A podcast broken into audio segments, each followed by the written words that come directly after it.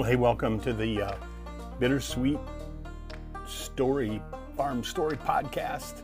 I have another story that was sent to me by Jim Dingman, and Jim is a gentleman in our church who who loves the stories of hymns and often tells them. And I said to him once before he left for the winter in Florida, I said to him, very interested in hymn histories and hymn stories, and I understand that you have a number of them. And so share them with us. We would appreciate that. So he sent a hymn story, and here it is. Back in the 60s and 70s, Dick Anthony and Bill Pearce were widely popular Christian team whose musical renditions were heard on Christian radio and concerts throughout America. People flocked to hear them and buy their recordings and, and their hymn arrangements. One evening after a concert, as they received the usual meet and greet accolades of those who attended, Bill noticed a lone, diminutive black woman standing by, and he stepped over to greet her. She too expressed her delight with the music, and then, after a pause, she unfolded a small piece of paper from her pocket and said, Mr. Pearce, here's a song that came to me some time ago, and well, I, I just I wanted to share it with you. Bill was touched by her sincerity and invited her to show it to him. Courageously, she took a deep breath and began singing in a small but clear voice God is so wonderful.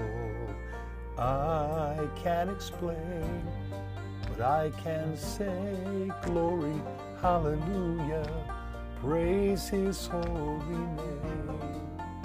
And she looked up with embarrassment, and Bill nodded approvingly, and she continued. It's wonderful because he saved me.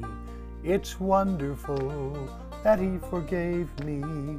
It's wonderful, wonderful, so very wonderful, wonderful that he is mine. Bill looked into her eyes, now glistening with tears, and found himself strangely captivated by the tune and by the words. And he went over to the piano bench and he asked her to join him and sing it again. And this time she sang, he picked out the melody on the keyboard and added some chording.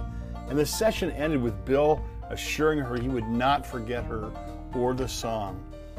He related the event to Dick Anthony, and the two set out to arrange the song into a vocal duet. God is so wonderful quickly became a signature piece in their concerts and in their recordings.